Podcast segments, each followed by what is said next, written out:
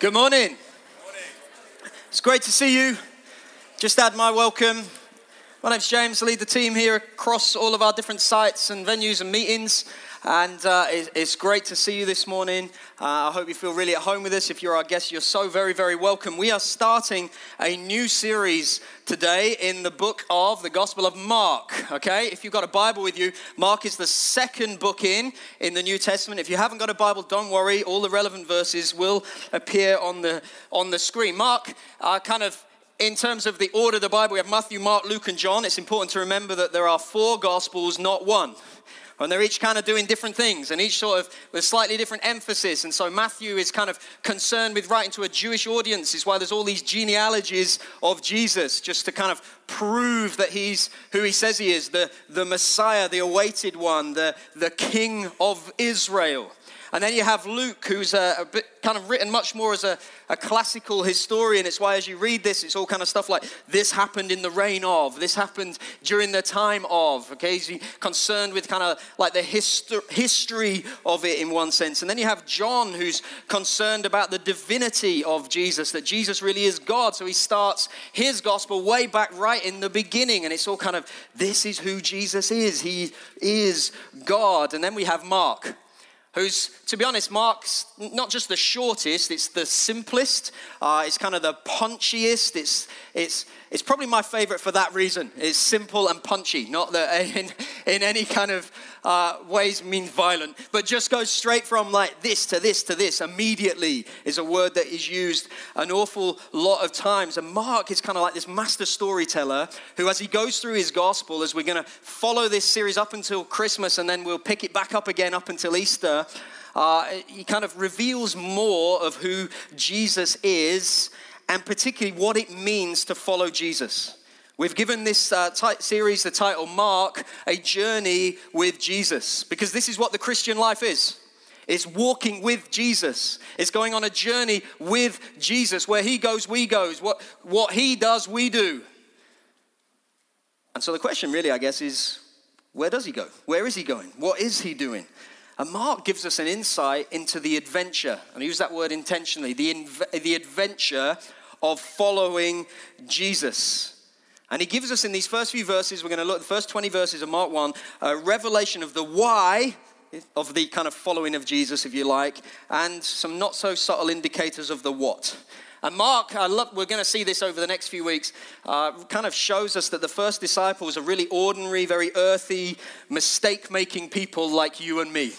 And that's really good news because we're quite ordinary people here who make all sorts of mistakes. And if, and if you're one of those people think, I'm not ordinary and I don't make mistakes, you're so welcome here too, because we've got a whole bunch of other people who kid themselves as well. All right? so you're so welcome. And we're going to go on this, this journey of, of what it is to follow Jesus. And it starts here, Mark chapter 1. This is Mark straight in, no Christmas, no long build up. It's kind of approximately 27 AD, around there.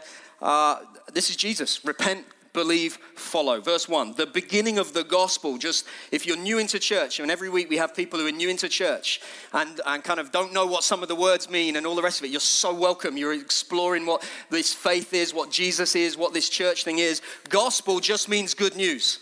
It's kind of like the herald announcing good news. It's a declaration that something good has come. The beginning of the gospel, the good news of Jesus Christ, the Son of God. As it's written in Isaiah the prophet, and he kind of, Mark here quotes not just from Isaiah, he also quotes from, from Malachi 3 as well. And teachers, Jewish teachers, kind of would have, uh, would have been so co- kind of content and comfortable and know scripture so well that they would very often assume context and merge things together not quote it directly because kind of they knew what the text was saying and especially if several texts kind of uh, had key phrases or key themes they would sort of merge them together here the key theme is prepare the way behold verse 2 i send my messenger before your face who will prepare your way the voice of one crying in the wilderness Prepare the way of the Lord, make his path straight.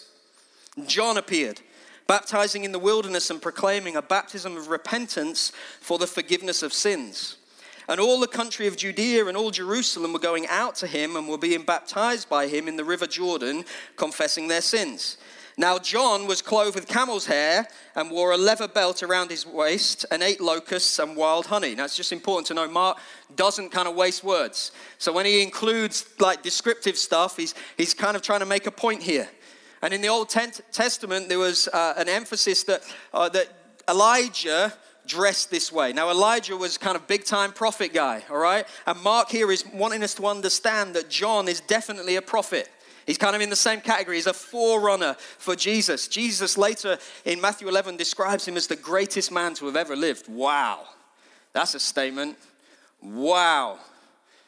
But he's still dressed like that. And he preached, verse 7, saying, After me comes he who is mightier than I.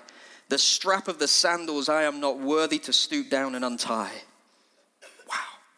I have baptized you with water, but he will baptize you with the Holy Spirit. And all good charismatics get all giddily excited. and then verse 9. In those days, Jesus came from Nazareth of Galilee. We just get to see him for the first moment. Wow. The humility of Jesus this, the lengths he will go for his people. You see, from Jerusalem out to the wilderness was not a very long way. It was kind of a fairly short distance. It didn't take much effort.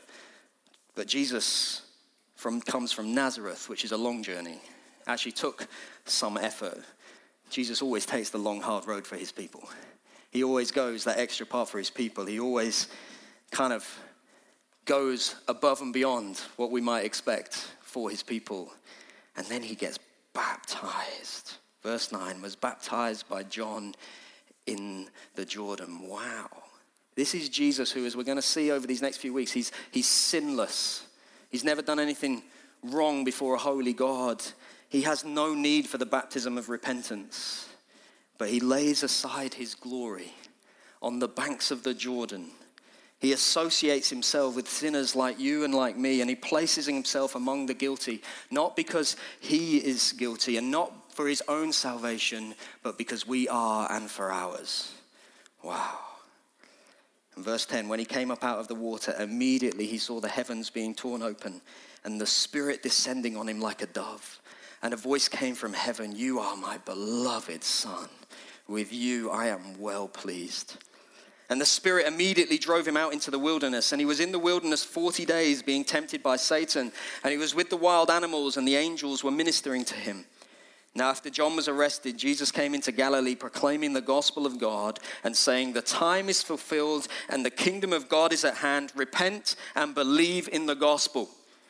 Passing alongside the Sea of Galilee, it's a lake, he saw Simon and Andrew, the brother of Simon, casting a net into the sea, for they were fishermen.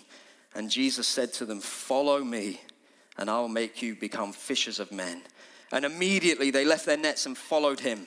And going on a little further, he saw James, the son of Zebedee, and John, his brother, who were in their boat mending the nets. And immediately he called them, and they left their father Zebedee in the, in the boat with the hired servants and followed him.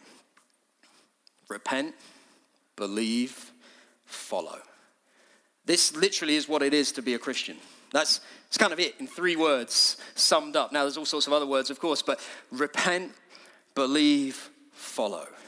Why would these people leave everything to follow Jesus? Because let's be clear that if you're looking in, this is what it is. Right? If you're kind of in around this, is that really what it is to be a Christian? Yeah, it is. That's what it is to be a Christian, to leave everything behind and follow Jesus. Why would they do it? Look here, it says, immediately he called them, immediately they followed. Now, let's just be clear. These, these kind of like weren't poor people in one sense who had, well, nothing better to do with their lives, everything's going a bit terribly. No, it says here that they had hired servants, which means they were doing reasonably well.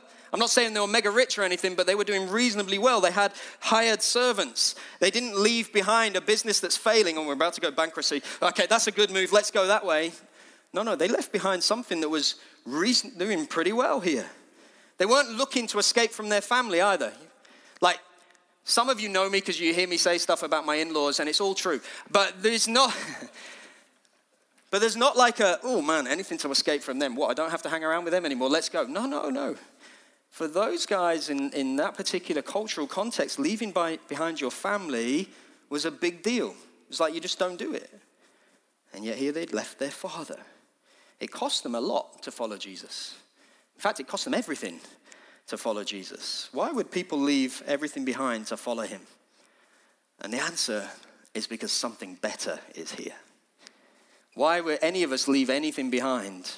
Because something better is here. And to understand this, we need to go back into verse 1. Let's look at it. The, verse 1 the beginning of the gospel of Jesus Christ. The beginning. Straight away, something new is happening here. Just like the beginning, way back in Genesis, where God made everything and he saw it was all very good, there is now a new beginning happening here. There's a new creative work. There's a, something new happening that is rooted in something very, very old. The New Testament, you just got to be really clear on this, it's not a break from the Old Testament, it's the fulfillment of the Old Testament. We can't read the new without understanding the old, and we can't uh, read the old without recognizing and understanding the new. And in these opening few verses, Mark introduces Jesus Christ as the proclaimer and the bringer of the good of God's kingdom. And he's rooting the gospel, he's rooting this good news of Jesus in the very ancient hope of Israel. And the reason that Jesus says that this is good news is because there's bad news. Like it's always the case. I've got to say to my kids, there's good news and bad news. They always want to know the bad news first because then they'll measure how good the good news really is. And here's the reality it's good news because there's some really, really bad news. Look at verses 2 and 3. Mark shows us here how Jesus is good news by pointing back to the Old Testament and saying, Here's the truth. There is mess and there is brokenness in this world. The Bible says it's all as a result of sin, and we can all see it. We can all see the mess around us. We can all see the brokenness of the world around us. But it's not just general mess, like generally the world's in a mess, it's also specific mess. You and I are caught up in it too. We're all ensnared in it because we're all broken and messed up and marred by sin as well. Sin is, is anything that falls short of perfection in the sight of a holy God. Every single one of us is tainted by it in some way, shape, or form. And it's bad news, but it's why Jesus is really very good news. You see, way back in the actual beginning, before sin entered the world, God created something beautiful that was not messed up. And now He's recreating something beautiful, a way out of the sin, a way out of the mess. He's preparing a way. And Mark here in verse 2 and 3 looks back at the Old Testament and says, Hey, Satan, look here. This is, this is why this is good because look at Isaiah chapter 40. Look at what Isaiah says in these first few verses from verse 3 onwards. A voice cries in the wilderness, Prepare the way of the Lord.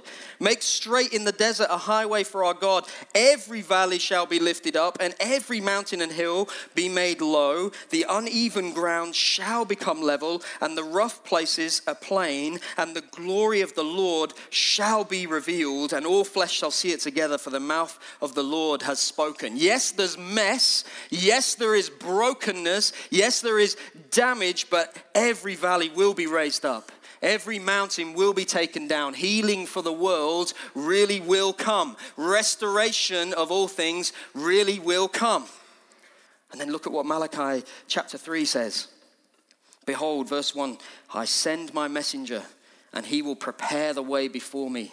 And the Lord whom you seek will suddenly come to his temple, and the messenger of the covenant in whom you delight. Behold, he is coming, says the Lord of hosts. But who can endure the day of his coming? And who can stand when he appears? For he is like a refiner's fire and like fuller's soap. He will sit as a refiner and purifier of silver, and he will purify the sons of Levi and refine them like gold and silver, and they will bring offerings in righteousness to the Lord. Then the offering of Judah and Jerusalem will be pleasing to the Lord, as in the days of old, as in former years. Then I will draw near to you for judgment. I will be a swift witness against the sorcerers, against the adulterers, against those who swear falsely, against those who oppress the hired worker in his wages, the widow and the fatherless, against those who thrust aside the sojourner and do not fear me, says the Lord of hosts. Wow. There's mess and there's brokenness. It's bad news. But there is good news. Both Isaiah and Malachi say God is coming to restore his people, and God is coming in judgment to set matters straight. Whether we like it or not, one day we will stand before a holy God. Whether we like it or not, one day someone greater than us will stand in judgment over us.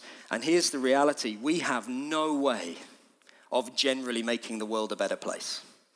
Like, we just can't do it. Like, we've tried for centuries and we made bits better and seemingly a whole lot worse. And we definitely can't make ourselves right before a God, holy God. But God can. And God does. And the reason that those first followers left everything is that they truly understand that this is really very, very good news. Jesus is here. God Himself is here to sort things out. And we understand it to be very good news as well when we recognize that without Jesus, we are in a very, very dangerous place.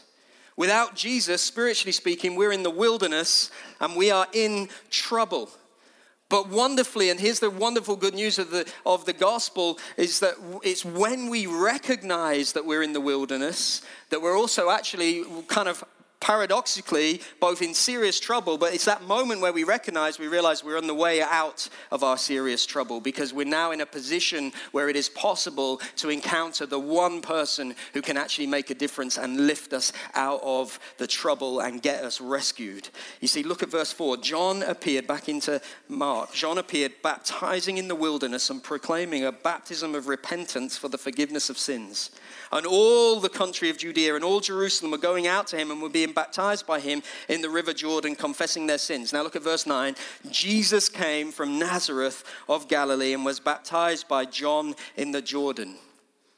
Wow this background of big mess, but this promise that something is going to sort out all of the mess. And then John appears in the wilderness. And he preaches in the wilderness. And he baptizes in the wilderness. And Jesus goes out into the wilderness. It's in the wilderness that we meet God. You see, we see this again and again and again as we read through the Old Testament. In the history of Israel, again and again and again. Where do they meet God? They meet him in the wilderness. Where did Moses meet God in the burning bush? In the wilderness. Where did Jacob wrestle with God face to face? It was in the wilderness. Where did Israel meet God? It was Sinai. That's where they became this. Mount Sinai is where they became this people of God in principle. And then they spent 40 years where? in the wilderness learning this stuff that the wilderness is a place that cannot sustain life. The wilderness is a place where all the wells are dry, so it's a place of thirst. The wilderness is a place where there's no bread because there's no wheat, so it's a place of hunger. It, it can't support life. And the wilderness is the place basically where you can't stay alive without the intervention of God. Without the intervention of God, there is no hope. And it's in the wilderness we first meet God and it's where we learn to rely on God. You see, out in the wilderness for those 40 years, Israel learned what we all have to learn that God is not some kind of add on to our life. He's not a vitamin supplement that we just take just to get us through what we're doing. And we encounter God when we realize that all other wells run dry that there's no other food that satisfies, there's no other food that sustains. And this is what it is to repent, to turn, to turn away from looking at all the other things that we think are going to satisfy us and turn to the one who only, the only one who truly can. You see, repentance is not about adding God to our lives. I've got this new thing now. It's just going to make everything better for me. Thank you, Lord. No, no, no. Repentance is the recognition that nothing else works. And so we're going to turn and turn to Him and Him alone. It's realizing that where we're looking for hope, where we're looking for life, where we're looking for satisfaction and salvation, ultimately is truly inadequate because it all in the end runs out. And a wilderness experience happens when you realize that you look at your life and you look at all the foundations of your life and you realize, I'm going to die without God. This might satisfy for a bit, but ultimately it's not going to. It's not going to feed me. It's not going to satisfy and quench my thirst. It's not going to give me what I so desperately need. It's not my career.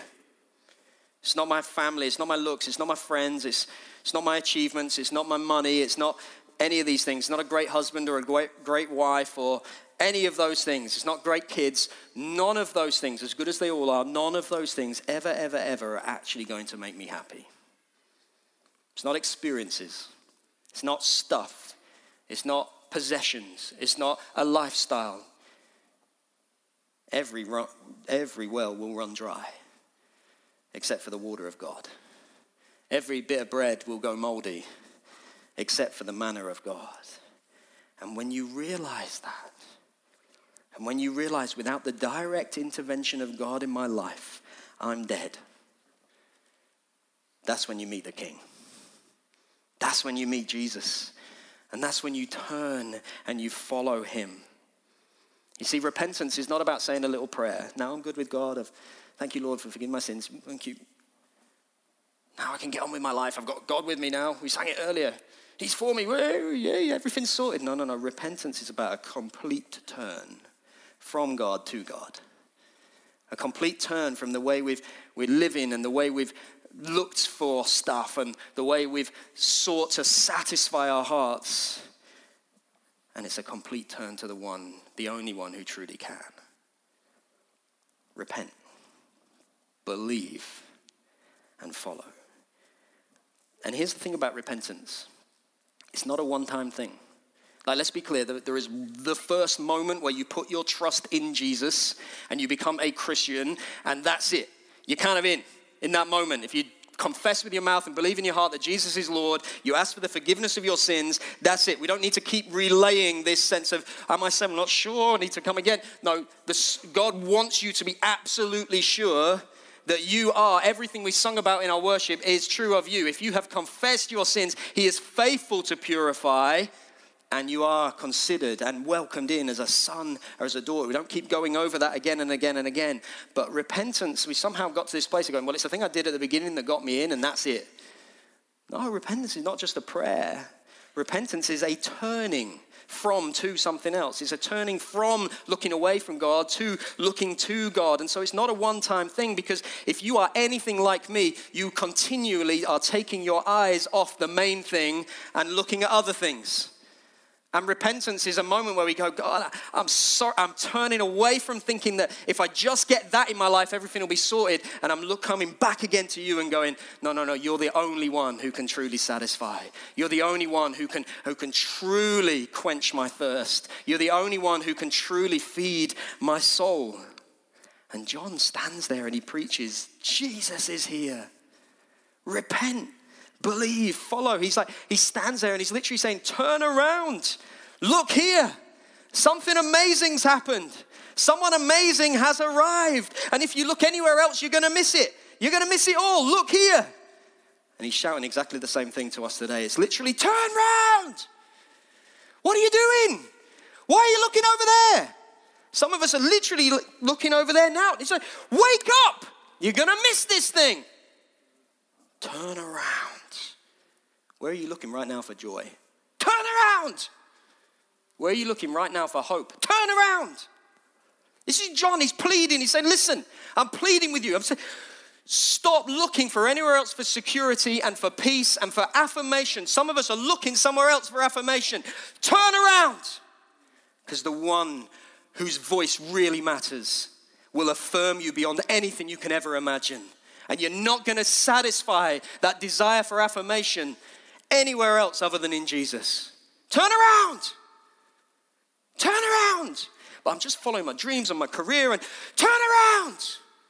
Like he's turn around. Do you understand? Like if he was, he's not, you need to repent and yes, follow Jesus. Turn around. There's something better. There's something greater.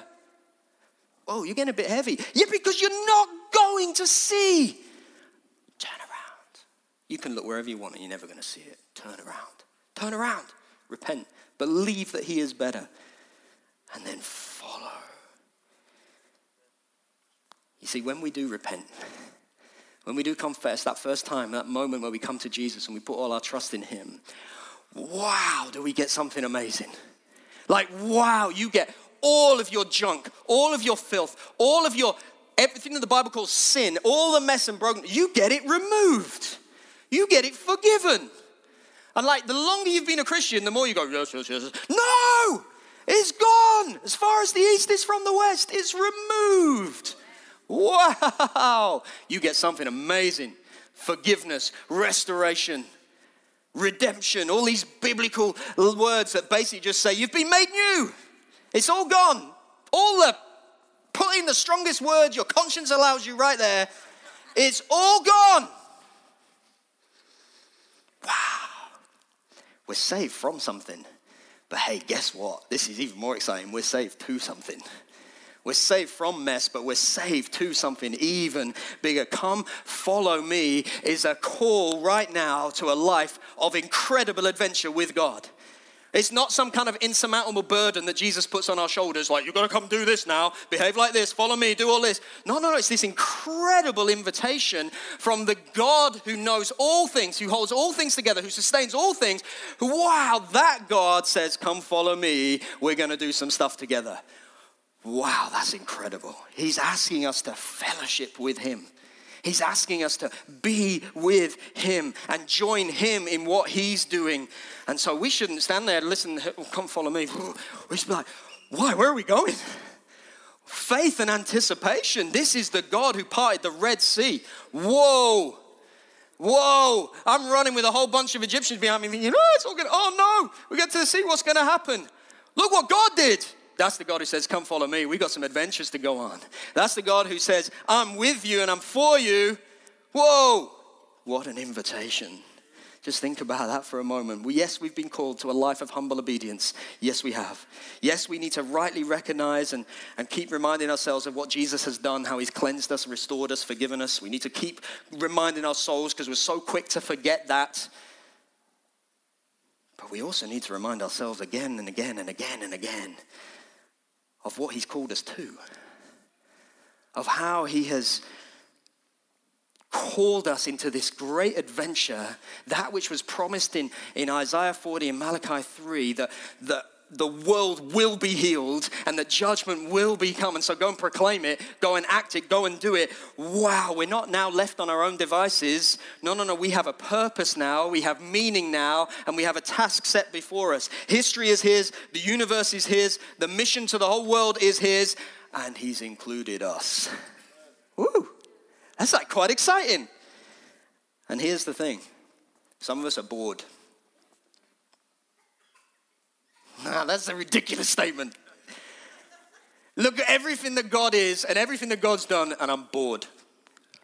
I humbly suggest, just like as delicately and gently as I can, turn around. I'm not even joking, like, turn around. God, you. Invitation. Wow bored. I think we might have missed something. I think we might have slightly missed something. Now, don't hear what I'm not saying. You're looking in our church. There are parts of our church that are flipping boring. All right? I'm sorry. There are. It's because it's got people like me involved in it. No, it is. Like, I'm not overly fun sometimes. I can be quite boring. Like, ask my wife. so there are parts of it that are, yes. But I just want to humbly suggest that the bits that Jesus really is really involved with is anything but. Because he's about healing the world and he's about restoring and rescuing people, bringing captives out of brokenness, out of darkness. Whoa! Is there anything more exciting than seeing lives transformed before your eyes? Is there anything more exciting than realizing I was once destined for eternal wrath and then God broke in and rescued me for eternal joy? And we're supposed to be a prophetic statement of what is to come, right? So there should be a little bit of joy right now. No, I'm not saying everything's easy. We're going to see this in a moment, but whoa, this is exciting. John says, verse 8, I baptize you with water, but he will baptize you with the Holy Spirit. Whoa. Whoa. That's mad, right there. I'm baptizing you water. He's going to baptize you with the Holy Spirit. You see, his purpose is not just to save us, but it is also to empower us to do the stuff that he's doing and he has called us to. And Jesus says, Follow me. So we go where he goes and we do what he does. And we see that all the promises of God, all of those promises that God makes to his people in the Old Testament, they all find their yes and amen in Jesus Christ. And now you and I are hidden in Jesus Christ. And so they're all coming to us that makes things slightly exciting for a moment. So now we're called to step into this story. And He empowers us to do it. Now, this gets exciting. The Gospel of Mark only mentions God's Spirit explicitly six times. Half of them appear here in the introduction, which kind of immediately shows us what it is we're called to. Through Jesus, God is restoring his people and bringing the kingdom of God, and he's using us. And in verse 8, John announces the mighty one will baptize others in the Holy Spirit. And immediately after this announcement, we see verse 9 and 10 Jesus is baptized and the Holy Spirit is coming upon him. Now, this is kind of a, a model, if you like, of what the Spirit baptized life will look like.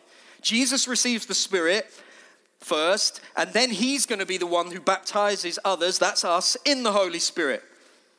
Wow, that's a big promise. But what happens next is kind of a little bit scary and a bit stunning. Because look what the Holy Spirit does immediately after that. Look what happens. The Spirit immediately, verses 12, 13, drives Jesus into the wilderness for conflict with the devil. Wow. Like, just think that through for a moment. Powerful encounter with the fullness of God being filled with, baptized in the Holy Spirit, this incredible moment of the heavens opening and a voice from heaven saying, I am well pleased with you.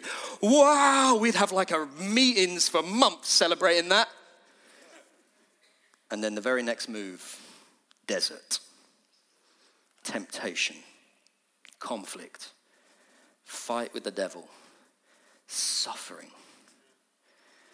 Like 40 days in the desert being tempted by Satan. Whichever way you look at it, that ain't fun. that ain't fun. Yeah, but Jesus, he was fully God. It's no sweat for him. Yeah, he was fully man, just like you and me. 40 days. I struggle under about 40 seconds worth.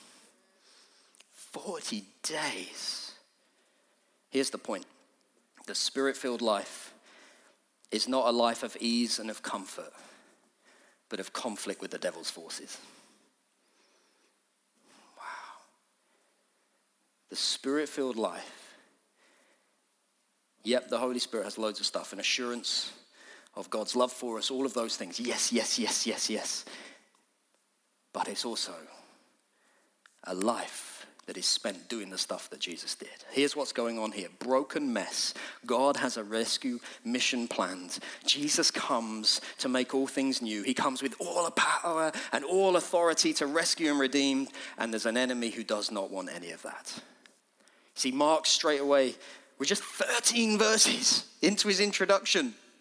Like the others haven't even got warmed up yet. He's just 13 verses into his introduction he wants his fellow Christians to understand that Jesus' call involves both power, yay, and suffering mm, in the conflict with Satan's forces. And the rest of Mark's gospel continues this way. We're going to see this next week, what exactly it is that we're called to join Jesus in doing. But throughout the rest of the gospel, Jesus continues to take on and defeat the devil by healing the sick and by driving out demons, by pushing back darkness and by bringing light wherever he goes.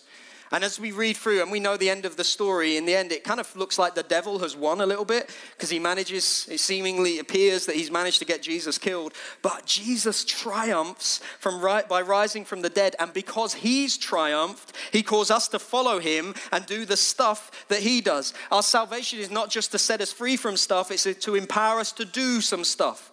Now, obviously, we're not Jesus, but we are in Christ. And so all that's His is ours. And Jesus now empowers us and shows us what this spirit filled, spirit empowered life looks like. And as we repent, as we turn away from the nonsense that we're looking at, and as we turn to Him, as we believe that this gospel really is good news, and as we follow Him with everything we've got, as we step into the story, we see just who Jesus really is, and we begin to walk with Him, confident in what He's done for us and what He's doing and going to do in us. You see, Jesus Christ went into the ultimate wilderness and lost God so that you and I, when we go into our little wildernesses, we can find God. Jesus took the punishment that we deserve so that we can have, by grace, a relationship with God. And Jesus poured out his Holy Spirit so that we might be equipped and empowered to do the things that he's called us to. And sometimes it feels really dangerous. Sometimes it is. But God's always with us. Look at verse 13.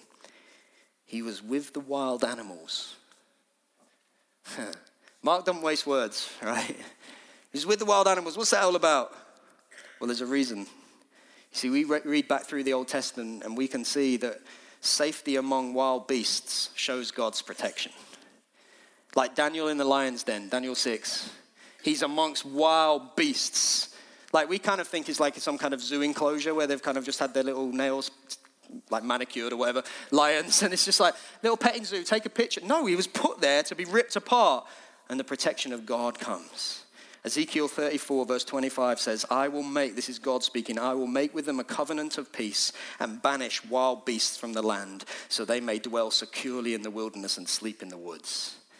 That's a promise of God that finds its fulfillment in Jesus Christ. And you and I are hidden in Christ. And so all those promises are coming our ways. We will dwell securely in a land of wild beasts and we will sleep in the woods because of who Jesus is. God is with us. Romans 8:31 and if God is with us, who can be against us? Few verses later, for I am sure, verse 38, I am sure that neither death, nor life, nor angels, nor rulers, nor things present, nor things to come, nor powers, nor height, nor depth, nor anything else in all of creation will be able to separate us from the love of God in Christ Jesus. Wow, where we go, He goes, and He's got our back because my dad's bigger than yours. And we're brothers and sisters, so you, we got the same dad, right? It's that idea. You know that thing you did at school? My dad's bigger than your dad. I used to think I was funny until I have kids. I ain't so sure, and I don't ever say that because some of those dads are big. but my dad is bigger because he's the one who's made all these promises. And he's the one who, whoa, has invited us in. This is so very, very excited. And Jesus says later on in Mark's Gospel, as the Father sent me, that is how I send you. How did the Father send him? He sent him as an agent and as his representative to reveal both by his words and his life the Father's heart for the world. We're joining in something massive. It's not a small thing to become a Christian. It's not a minor thing that's like, well, now I've just got to give up 90 minutes on a Sunday morning. No! Something huge goes on the moment you say, Yes, I'm following Jesus. And you and I are included in, and God is doing a very new, exciting thing that is rooted in something very old and also very exciting. We're His agents, we're His representatives. So, with our lives and words, we speak to the world the Word of God. And just as God first breathed into Adam the breath of life in Genesis 2, Jesus breathes on us new life. Receive the Holy Spirit. How can we dare to attempt to fulfill God's mission? Because we trust Him. And we trust the power with which He has equipped us. And as we faithfully speak and live out His mission in our own little small fields of influence, sometimes you think, this is like that. How does what? How does that relate? Like my life is spent with nappies and just kids and homework and making sure my boss is sweet at work and doesn't get on my case so I can enjoy my weekend without him having to give me grief. My world is so small and so mundane and so, how does this, I get that, that's exciting, but look at my life. It's exactly in those moments. It's exactly in those moments where the Holy Spirit is doing a new work. So you, like my wife's a full time stay at home mum. She's not really. She's a missionary to the unreached people group that's called the Silly Family. Not even joking. Like, they're wild. they need it, man.